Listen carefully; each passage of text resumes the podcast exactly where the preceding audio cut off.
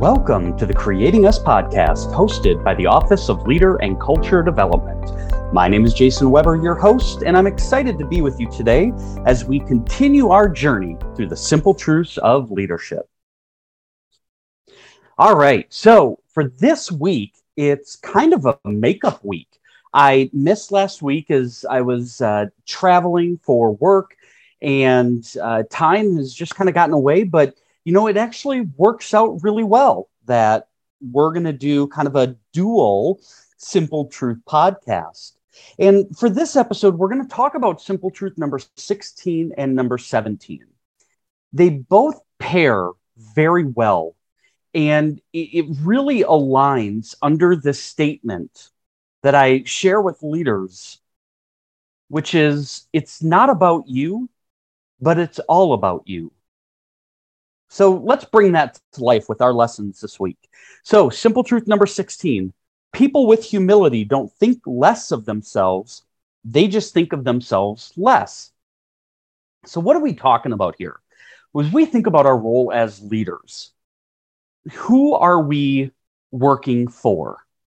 Are we working in service of others to ensure that our teams have the tools and resources and the support that they need in order to be successful?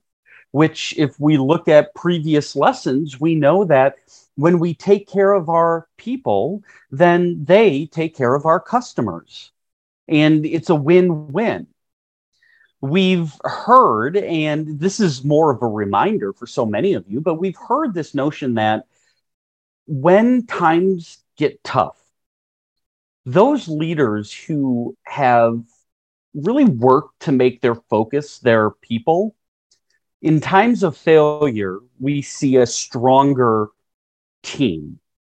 We come together easier and we say, all right, it didn't work, but how can we get through this challenge? And for those leaders that focus only on themselves in times of failure, we're very quick to see finger pointing and separation. I can think of a leader years ago that I interacted with, very much about himself, wanted to make sure that all the credit came to him.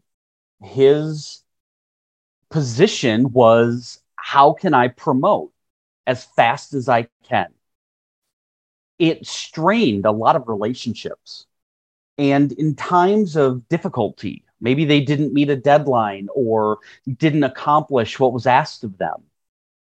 It was interesting to watch that the team actually separated, meaning they started blaming each other. They blamed the leader. Nobody would look at themselves and nobody would say, How can we learn from this failure and do better next time? Or how can we learn from this failure and grow? Instead, there was this culture that had been created of it's all about me. And it was very difficult for this team to really get back on track. In fact, it derailed many of them to the point that several left the team. After a leadership change and really a refocus, we started seeing some progress.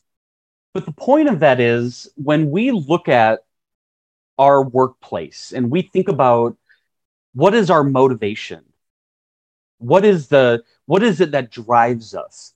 If it is only about us meaning that i am only doing what i do to ensure that i come out ahead over others we're going to struggle. We may get by with it for a bit but it's going to catch up with us. Instead if we think about servant leadership and how that can be applied. Blanchard gives us two recommendations, and then I want to add to that. Now, Blanchard says we can take the following steps. First, when things go well, look out the window and give others the credit, meaning when things go well, it's a we, not a me. The team accomplished this, not me alone. And when things go poorly, look in the mirror and take full responsibility, which is a hallmark. And really, it's how can I lead better? How can I make sure that my team has the resources that they need?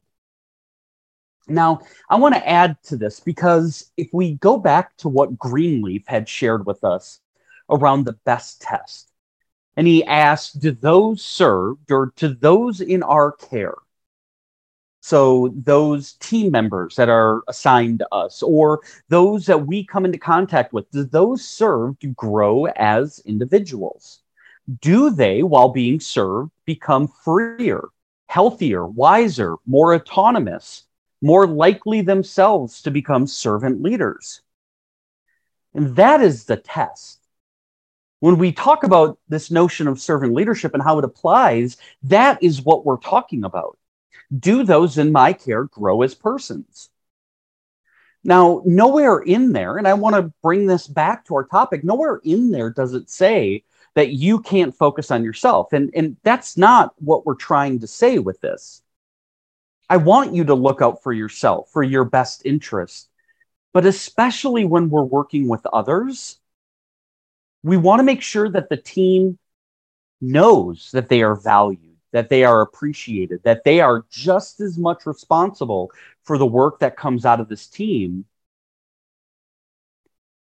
That when we hit those moments of disappointment or failure or conflict, that it's not one person, it's not two people.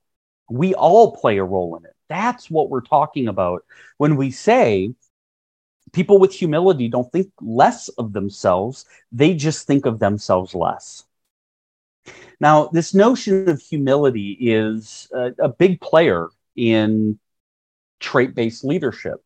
And we think about what does it mean to be a humble leader?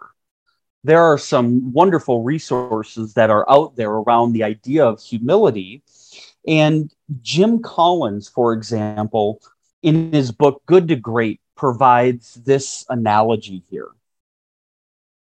And he said, they're ambitious. When we're talking about um, high performing leaders that display a powerful mixture of personal humility and professional will.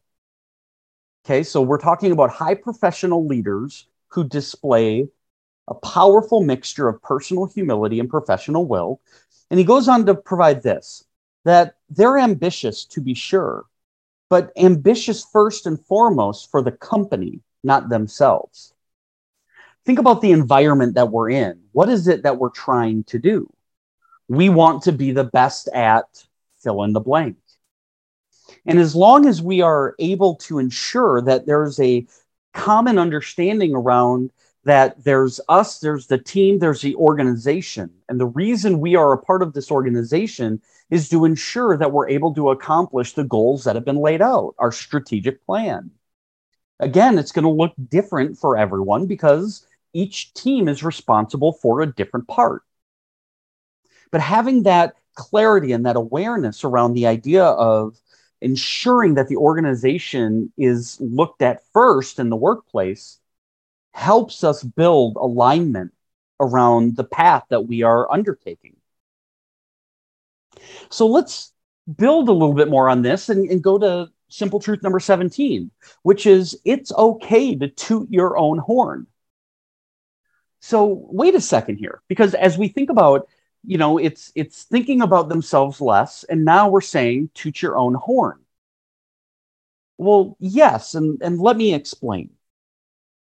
So Blanchard starts with in this chapter that one reason some managers are hard on others is because they're also hard on themselves.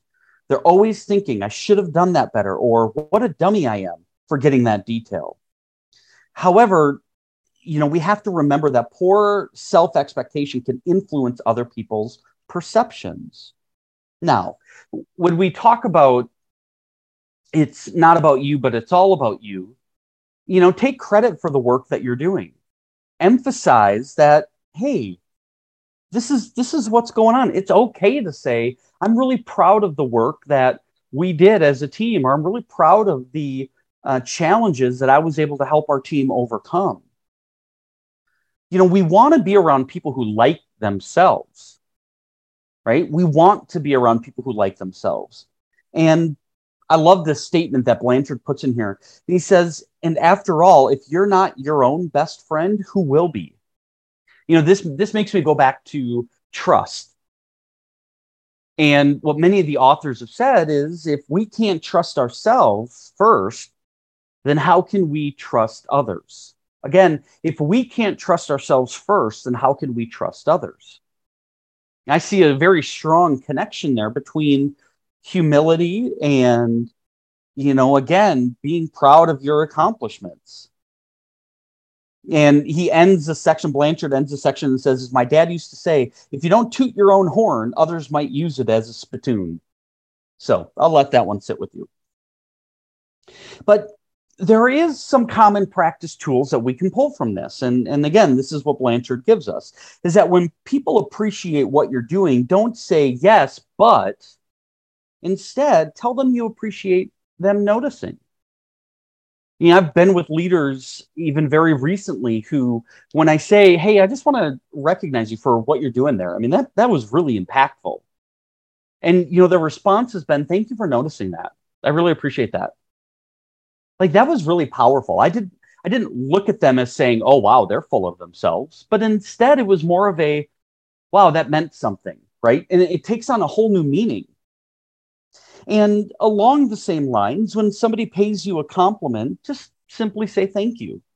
Don't disagree with them. It's like telling a person they don't have good judgment. And I, I, hey, I'm guilty of this. And people say, "Oh, you you did a great job with that." No, no, it wasn't that good simply smile and say thank you.